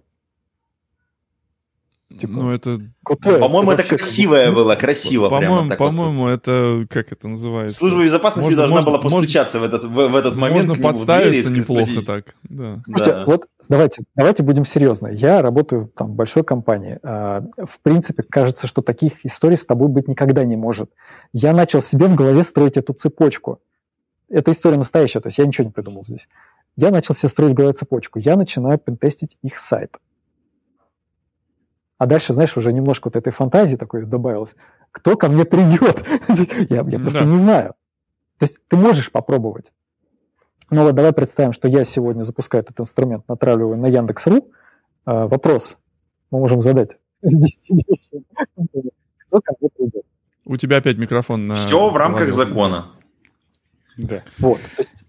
Не, подожди. Подожди, а, а вот инмапом, инмапом сканировать, это же у нас да. тоже является как это, это легкий, легкий penetration тестинг. Ну, в нашей стране это уголовно наказуемо, можно что угодно подвести. Burp Suite запустил, уже все как бы... Не, вообще, смотри, ну, зря, как зря. Бы, да, как это пепел Хашоги стучит в наших сердцах, понятно, что могут прийти разные люди. А, хорошо, вот есть инструмент, который ищет уязвимости, а, как бы, а, хорошо, а почему ты решил, что к тебе должен кто-то прийти? То есть, ну, чем ты отличаешься от какого-нибудь там вот это скрипт Kidis, да, который скачал просто, ту, ну, Nmap скачал, да, запустил его, ну, окей, ты же не, не делаешь ничего, да, ты же не используешь эти уязвимости, ну, вот, да, ты по- прошел по REST эй пи ай, типа, а что такого? Слушай, тут кто-то вот сейчас сказал, ребята придут из Саудовской Аравии. Я просто вспомнил, там недавно одного товарища упаковали, если помните. Вот я и говорю, да, пепел Хашоги стучит в наших сердцах. Да.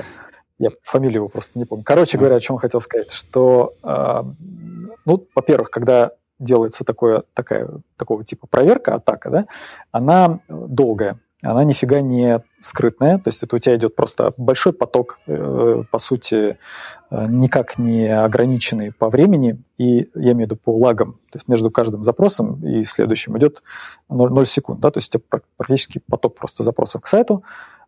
Все они, значит, с перебором разных атак, постоянно будет срабатывать, если у тебя там стоит ай пи эс какой-нибудь, этот ай пи эс начнет орать, что у тебя тут пошла реальная какая-то конкретная DDoS. Атака. Ну, это, это на DDoS тоже будет немножко похоже, потому что в данном случае, если у тебя там есть отсечка, например, по а, трафику с какого-то конкретного ай пи, то это будет воспринято как DDoS. Да, вот с этого ай пи-шника пошло. В лучшем случае, я так понимаю, просто зарежут... доступ от него, скажет, вы забанены там условно на какое-то время, mm-hmm. а в худшем, ну, там придумывайте сценарии. Окей. Okay. Ну, uh... это все, это все security, всегда это как это, и, и всякие вот эти сканирования, они еще должны быть, почему я говорю, что это про людей, это всегда есть еще какой-то этический аспект с этим связан, а плюс э, законодательный какой-то аспект с этим связан. Не зря же люди строят ботнеты, чтобы быть как бы, э, ну, анонимно, так сказать, проводить вот эти все вещи. Эм, Нет, а есть э, компания, ну, не знаю, как э, ты по своему эн ди эй, можешь ли сказать имена компаний, которые, например, пользуются такими тулзами?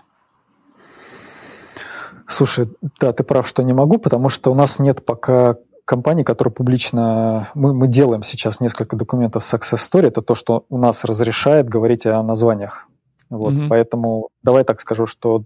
крупные некоторые банки, которых вы знаете, точно пользуются. Ну, окей, назови цвет. Покажи на кукле, где он тебе, да, какого цвета у них банк. Слушай, у нас же все здесь слушают, я поэтому буду оставаться. Да ладно, нас слушают пятнадцать человек. Можно тогда выкладывать? У нас все в стол. Леш, у тебя хороший цвет. Окей. Это самое... Сейчас, Галона, я... последний вопрос по поводу сканирования кода. Это мы разобрались. А по поводу сканирования... Опять же, мы говорили про Elastic или там Mongo с открытой задницей, торчащей в интернет. Есть ли тулы, которые позволяют не только делать сканирование кода, а сканирование конфигурации? Например, там, там же подвешен контроль. У нас там DevOps, все дела. У нас подвешен контроль, лежат конфиги. У нас там конфиги Nginx лежат, конфиги там Elastic или там, например, эти манифесты, Helm-чарты какого-нибудь, если мы там в Кубере все разворачиваем. Есть ли возможность сканировать на какие-то существующие... Э, ну, я не говорю уязвимости, потому что, например, торчит наружу без пароля, это уязвимость. Это, скорее всего, какое-то такое неиспользование best practice, который... Или там неиспользование ти эл эс, или там использование ти эл эс в, в предыдущей версии, или использование Java какой-нибудь древней, потому что там, например, уже что-то уже там закрыто. Ну в да, скорее того, именно... заточенность на продукт, наверное. То есть не просто да. ты сканируешь как там все подряд, да, там ищешь в REST, эс ку эль injection, а да. ты вот конкретно знаешь, что там вот у, там, у MySQL сиквела есть вот такая вот штука вот в таких вот запросах, или там да. вот у Java она, был например, глюк, когда это дабл... Отдает там, по протоколу, распарсил. Отдает версию MySQL, а ты прям по версии MySQL вытаскиваешь все эти си ви и-ски, вот эти все, и потом ты понимаешь, что вот смотрите, у тебя, например, наружу, или там отдается MySQL, а, например, мы желательно не хотим отдавать версию наружу, то есть нужно открутить тот, тот самый конфиг, или что-нибудь вот типа такого. Но... Было что-то вот в этом роде? Смотри, это, в принципе, то, к чему сейчас мы, по крайней мере, подходим. Я так понимаю, что эта тема сильно не, э, пока что не рынком не обследованная. То есть э, это анализ конфигов именно, кон- конкретном э, примере. Анализ конфигов, анализ конфигов развертывания, анализ скриптов развертывания, туда же Ansible, например, если прикрутить.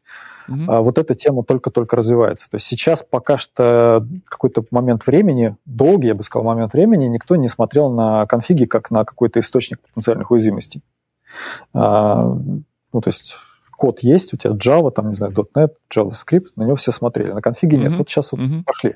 Мы, как вендор, сейчас в эту сторону движемся.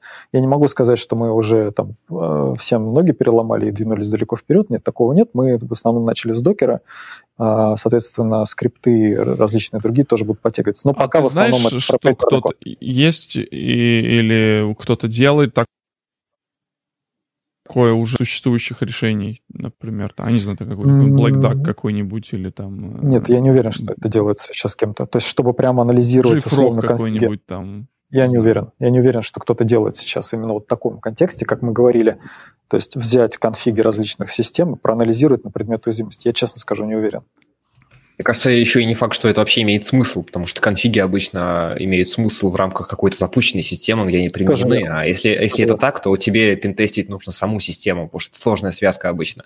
А анализировать ну, подожди, какой-то ну, конкретный DevOps, конфиг, это... Ну, DevOps, сейчас, сейчас, DevOps, сейчас. Все дела. А, а, анализи, анализировать какой-то конкретный конфиг имеет смысл только вот как идея делает тебе а, подсказки. Говорит, что вот, например, ты пишешь в Nginx location, да, но, соответственно, пишешь его как-то без должного уважения. Говорит, а тут да, у тебя будет волка, просад, да. просадка перформанса, например, да, и так далее. Или это там не очень безопасно, потому что там у тебя еще сто пятьсот инклудов, ну и так далее.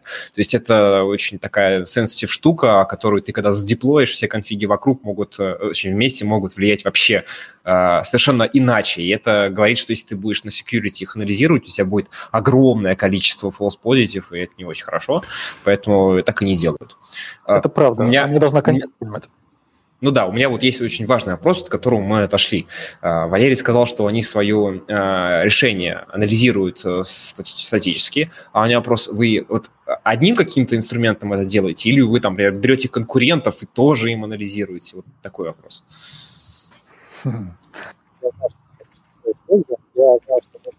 Опять микрофон у тебя отвалился. Для докеров используемся. Так вот, золото, так вот. Да. Без должного уважения, если микрофон подошел. Ну да, да. Мы делаем анализ, например, для докеровских файлов другими инструментами, с ныком, насколько я знаю. Угу. Вот. Я не, не уверен, что используется прям спектр для там, проверки. Угу. Давай так, наших прямых конкурентов мы точно, скорее всего, не используем, хотя бы просто по той причине, что ну, трудно да будет объяснить. Эти, этический такой вопрос еще возникает. Хорошо, а... с, этим, с этим понял. А вот, а... да, что касается про- процессов внутри компании, вы как-то производите их аудит, следите за ними и так далее? А... Ну, то есть, слушай... докфудинг у вас есть сами, сами с собой? Или сейчас ты про какую, про какую компанию? Показать. Нет, докфудинговое есть, я уже услышал, это было отлично. Я скорее, да, про то, что вокруг их продуктов, что внутри компании их э, творится, внутри компании творится. Там, там провокационный вопрос был. Вы что, код с багами пишете? Конечно, с багами, ребята. Кто же без багов-то пишет код? No bugs, no job.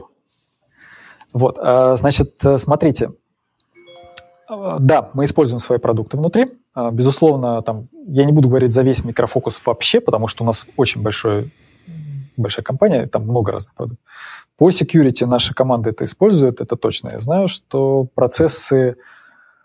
Э, я не уверен точно, что они прям так идеально построены. Я как пресейлс, я понимаю, что жизнь, она всегда очень сложна, гораздо сложнее, чем реалии. Э, у нас, конечно, команды разработки э, все проинтегрированы в единый процесс разработки. Да, они там... Часть, кстати, в Питере сидит, ребят, часть сидит в Чехии, часть в Штатах. Я очень надеюсь, что все круто.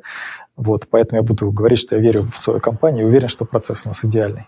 Это, это правильно, но неправильно верить, что он идеальный. Поэтому как раз э, следующий вопрос на тему вашего продукта, на котором будет... А у нас любимая рубрика хорош... – это блиц, блиц от Кирилла. Вот сейчас у него... Да, хорошую жирную точку. А вот сколько раз вы вообще релизитесь? Какой, какой пейс у вас релизный? Да. Пейс у нас следующий. Именно релиз, который публично имеется в виду. Да, да, да, публично да. Мы выходим дважды в год. Раньше чаще мы не позволяем себе. И как я спрашивал ребят, почему не быстрее, мне пи эм ответил очень просто. Мы не успеваем по всей фазе последующего тестирования сделать быстрее. Отлично. И теперь вот по завершающая тема про DevOps, DevSecOps и всю эту остальную тему. Вот самое важное, что во всех этих процессах, ну это уже мое мнение, влияет, это как раз pace. То есть одно дело обеспечить security штуки, которые выходят раз в год, и другое дело обеспечить security продукта, который релизится двадцать пять раз, соответственно, в день. И именно поэтому да. эти методологии и возникают, да, чтобы вообще вот внедрить эти продукты в свой пайплайн доставки софта, свой пайплайн пайплайн проверки софта ну, и так далее, даже по, далее по списку. Кирилл, здесь сложность, которая у нас конкретно, я, наверное, даже чуть ли не извиняюсь здесь сейчас, уж мне простите, что я извиняюсь, а, там, что те стенды, на которых мы это все проверяем, это все само по себе сложно, но да, это как бы быстро, к сожалению, тяжело скорее сделать. Всего, тут еще матрица еще получается, то есть не просто одну вещь какую-то. Нет, а мы же продуктовая компания. Пер, пер, да, пермутация. А, ни, ни, ни, никто не, не спорит, да, то есть вы делаете платформенную вещь, да, платформенные да. вещи всегда очень тяжело тестировать, потому что много у вас э, клиентов, которые у ее юзают, да, а я говорю про... про... Да, я говорю про продуктовые компании, которым важно доносить до клиента что-то быстро, соответственно, но у них совершенно другие требования, потому что они как раз и составляют свои продукты, в том числе и процессы, в том числе из таких кубиков, как ваш. Я могу тебе так сказать. Для наших пи эмов сейчас, то есть понятно, что стратегия она в компании должна как-то звучать и должны как-то этой стратегии придерживаться. Одна из частей пять... Выбрал стратегию и ей придерживаюсь, да. да. Ей придерживаюсь, да, прям как в том меме. Одна из частей как раз связана с тем, что идет максимальное изменение архитектуры, ю ай, способов интеграции, которые позволяют сделать простую, быструю интеграцию в процесс и более простой вот этот цикл обратной связи, который идет от продуктов. Тут, наверное, можно сделать... Я, у меня на демо, например, работает так, что я показываю за десять минут цикл от э, изменения кода commit. Дальше это все улетает в Jenkins, собирается, сканируется, возвращается через пять минут у тебя готовая уязвимость, ты ее исправляешь, и дальше у тебя обратный цикл замыкается. Вот это да, можно ну, сделать так. Зависит кажется, от того, что у тебя за... Мне кажется, тебе не за что извиняться. В принципе, это как бы нормальные это, условия. Это и более того, более того, они у всех разные. Да, был на самом деле рад зайти пообщаться про DevSecOps. Это была не такая унылая э, дискуссия, как это бывает обычно. Я бы даже сказал, что ради спасибо, нее Кирилл, даже не, ценишь, не стыдно было принести да. микрофон. Спасибо. Спасибо, что ты ценишь наш подкаст. Кстати, вот я сейчас быстренько отвечу на комментарии, которые у нас возникли. Вот здесь э, э, Липат нам спрашивает, типа вот по поводу того, что тебя могут не понять. Это опять же, к моему, к моему питчу про карательную, карательную, про карательный DevSecOps. Это должно быть частью майндсета, и начальник тоже должен понимать, что как бы, за ним тоже могут прийти в какой-то момент. Коллеги, замечательно сегодня пообщались. Валерий, спасибо, что ты пришел к нам. Что там, Алексей? А мы уже Алексей? пообщались? Ну, уже пора бы, да. Уже полтора часа мы подходим, и э, нужно, так сказать... Ну, есть еще пара вопросов. Есть еще вопросики, да? Да. А, а теперь официальная рубрика «Блиц» от Алексея Абашева. Нет, растекание теперь будет от Алексея Абашева. Все, все говорят, что я нудный, поэтому мы сейчас будем медленно и печально. Если Кирилл у нас быстрый, то я помедленнее. Ты решил спуститься и покрыть все стадо, да? То есть, да. Это... А, во-первых, начнем с того, что сейчас у нас, если мы используем какие-то новые слова, новые мемы и типа DevOps, DevSecOps, то сейчас самая модная тема – это микросервисы. И насколько я понимаю, вот если мы, например, можем динамически потестить какой-то монолит, да, который одним эй пи ай смотрит наружу, да, и мы прогоняем какие-то тесты, то как мы можем, например, проверить микросервисы, которые общаются внутри между собой и которые, например, скрыты за каким-то эй пи ай-гейтвеем? И, собственно, вот здесь вот уже переходит...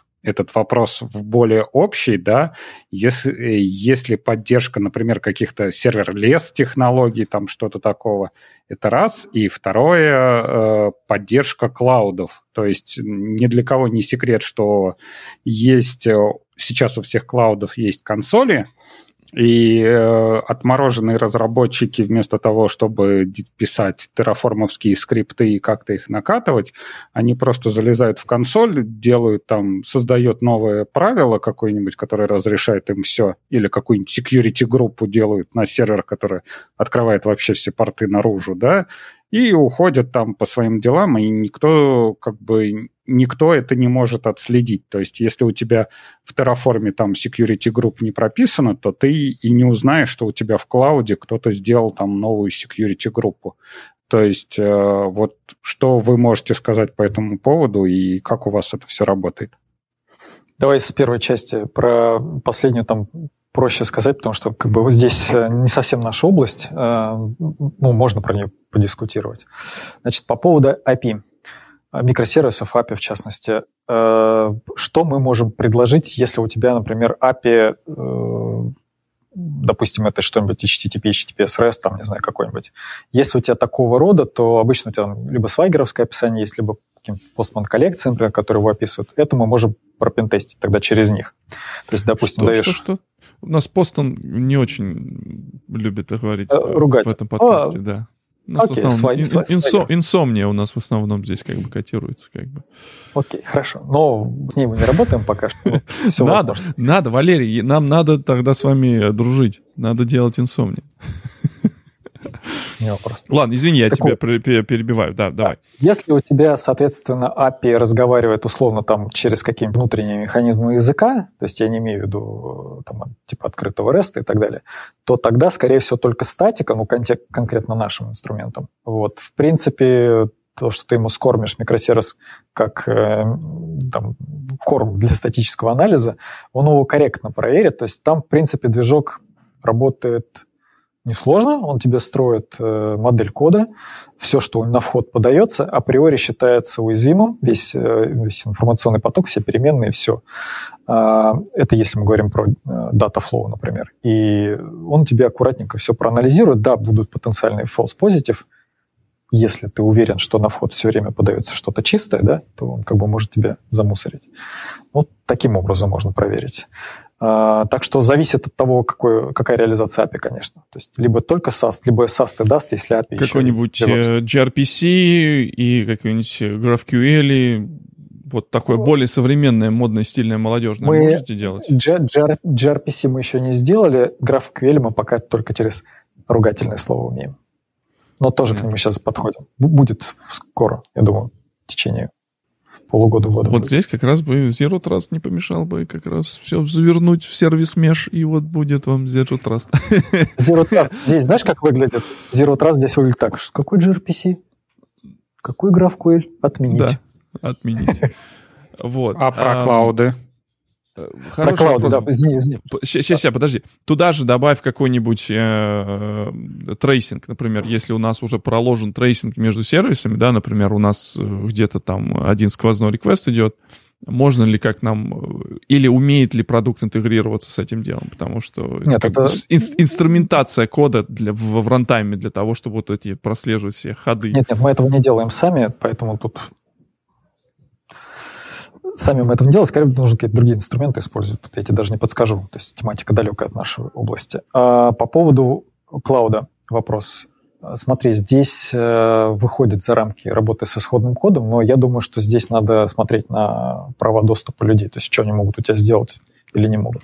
Вообще давать админу доступ, чтобы он там мог заходить и менять какие-то права, в общем, без... Ну, подожди, ну, это же девопс. Мы, мы, мы же доверяем программистам э, лечь в продакшн. Про это Алексей как раз и говорит. Никто тебе не мешает здесь найти что-то, что, по крайней мере, будет отслеживать его действия, логировать. Как минимум. Ты потом ну, можешь логиться. Нет, ну окей, да, я понимаю, что это можно сделать. Я к тому, что ваш как... Я на ходу фантазирую. Если я там... на ходу фантазирую, потому что это не наша тематика. Не по, не, не по исходному коду, давай так скажем. Хорошо, а если амазоновский эй пи ай просканировать?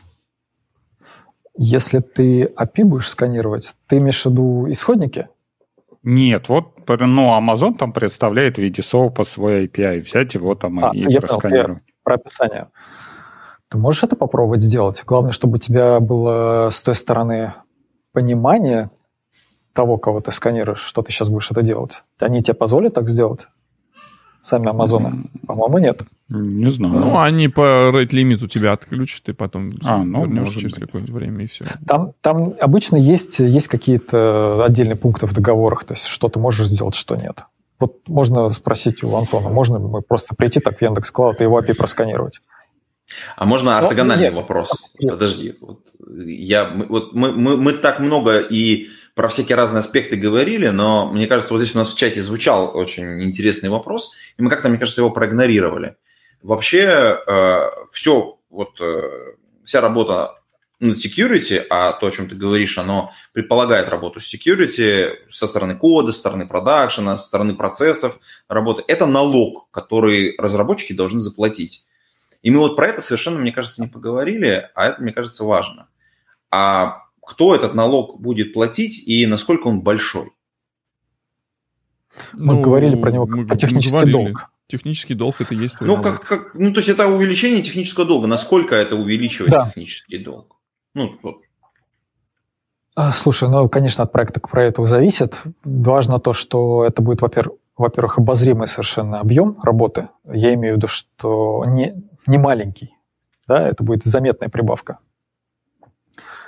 По той причине еще, что как минимум в процессе тебе нужно будет дополнительную роль выделить для разработчиков специального человека, его обычно называют security чемпион, кто в команде разработки отвечает за анализ новых находок по безопасности, да, по в исходном коде.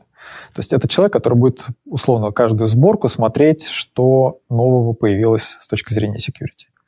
Вот это дополнительный налог как минимум. Теперь вопрос, кто будет платить. Я думаю, конечно, за все у нас платит бизнес. То есть бизнес должен понимать, за что он платит конкретно в данном контексте, зачем он платит эти деньги. То есть вот это то, о чем я говорил, это палка, наверное, да, что у нас там ЦБ создает, ФСТЭК дополнительные какие-то регуляционные документы выпускает. Это палка. Здесь есть, наверное, пряник, что там повышается репутация компании, особенно если компания будет более-менее открыта относительно того, что она делает. То есть мы делаем такого-то, такого-то рода сканирование. Да, у нас есть анализ, но это все вещи незаметные. Наверное, заметны эти вещи становятся тогда, когда компания объявляет публичный баг-баунти программу. Потому что обычно без какого-то либо анализа на безопасность баг-баунти никто не выпускает. Потому что тогда у тебя найдут как бы кучу всего, тебе просто ты разоришься на, на всем этом. Вот это, наверное, та ее публичная часть, это, безусловно, поднимает доверие к самой компании со стороны. То есть ты показываешь, что косвенно, что ты, в общем-то, этой темой озабочен. Ты готов за нее платить. Вероятно, за нее уже платишь. А прямых, прямых, скажем так, прибылей с того, что бизнес платит эти деньги, я думаю, найти будет прямые прибыли довольно сложно найти. Очевидно, что компания работает с рисками. То есть риск, такой риск-менеджмент классический. Любая финансовая организация, кто, по крайней мере, денег касается, денег-то все касаются, в принципе, она должна понимать, что, за что она платит здесь в данном случае. То есть чего они избегают. В худшем случае, если не платят, ну, тогда сталкиваются с... А, в, давайте так, что у нас сейчас по рискам такое самое высокое? Да, это всякие ransomware. Сколько у нас там это стоит сейчас? По тарифам на рынке. Ну, много стоит. Миллионы. Ну, да? Это как... В чате, чате напишите нам, кто, кто знает. Да, это как... Откупиться, откупиться. Мне кажется, может, здесь можно уйти гуглить и, собственно говоря, закруглиться, потому что там гуглить, не перегуглить количество материалов, да. Собственно говоря, сколько это может стоить, баунти-программы и вообще в целом поизучать тему DevSecOps'а. Мне кажется, мы достаточно накидали э, наших подслушателей. Я думаю, что если у нас... Э, Валерий, у тебя есть, как бы, две тысячи двадцать первый год, у тебя есть какой-нибудь там телеграм-канал, где ты там про эти вещи рассказываешь? Как-то как а, введение, введение вот, вот этого... Или что-то можешь посоветовать, что людям, как бы, как, где людям можно немножко при, приобщиться к этому, а, чтобы мы оставили это тоже в комментариях и о, в, в шоу-нотах, чтобы люди узнали, где, как бы, что, что, что дальше. Какой у нас я call to action вот этого всего дела? Я скромничаю. Я могу отправить коллег, в принципе, ко мне в почту. Давайте, двадцать первый век, но я отправлю их по, по старинке в почту. Вот. А у меня есть группа, которую я поддерживаю, но она скорее для внутреннего такого потребления между собой.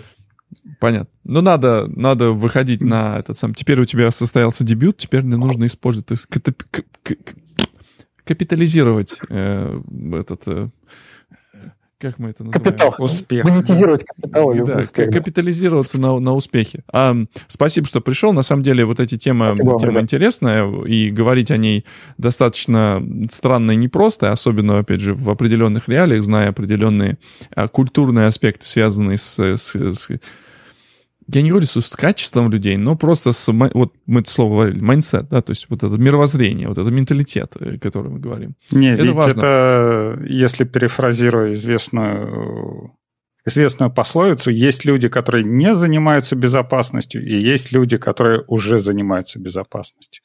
Я думаю, вот учитывая все вот эти ransomware, все взломы, все это...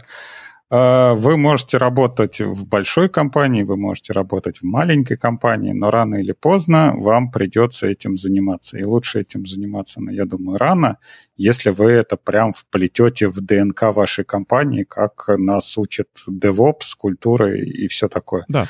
Security конечном... — это как любовь, ей нужно заниматься. Да. Вот. И security тоже — это важный аспект, которым тоже нужно заниматься.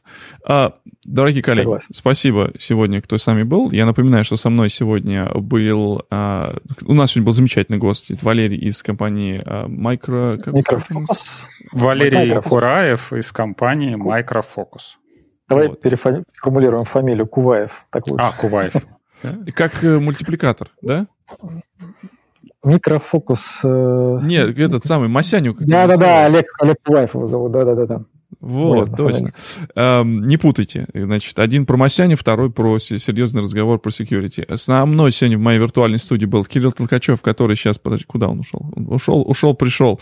Э, врывался, делал блиц, э, уходил за микрофоном, приходил. Рада видеть э, Кирилла. Часто он нас давно не бывает. Э, он вам всем передает привет. И э, со мной сегодня был э, Антон Черноусов из солнечного, жаркого, так сказать, Санкт-Петербурга. Э, Абашев Алексей, замечательный сегодня, красивой кофте. Да, в своей обычной красивой кофте. Всем пока. Ну и я ваш постоянный, ваш слуга, так сказать, зачинатель и эм си этого шоу Виктор Ямов. Всем спасибо. Приходите к нам в Twitter, приходите к нам на сайт. У нас подкаст можно подписаться в Apple, в, в Apple подкастах. Можно подписаться его вообще... где угодно. А, не забывайте подходить на наш ютубчик, нажимать subscribe и долбить в колокольчик, чтобы вы не пропускали выпуски. А, наш телеграм-канал постоянно ждет новых гостей. Приходите, мы там обсуждаем все, начиная от ай ти, кончая сериалами. Поэтому там очень такая веселенькая тусовочка, если вам скучно. Вот. И на этом я хочу сказать всем спасибо и всем пока. Пока-пока. Пейте кофе, пишите Java. Пока-пока.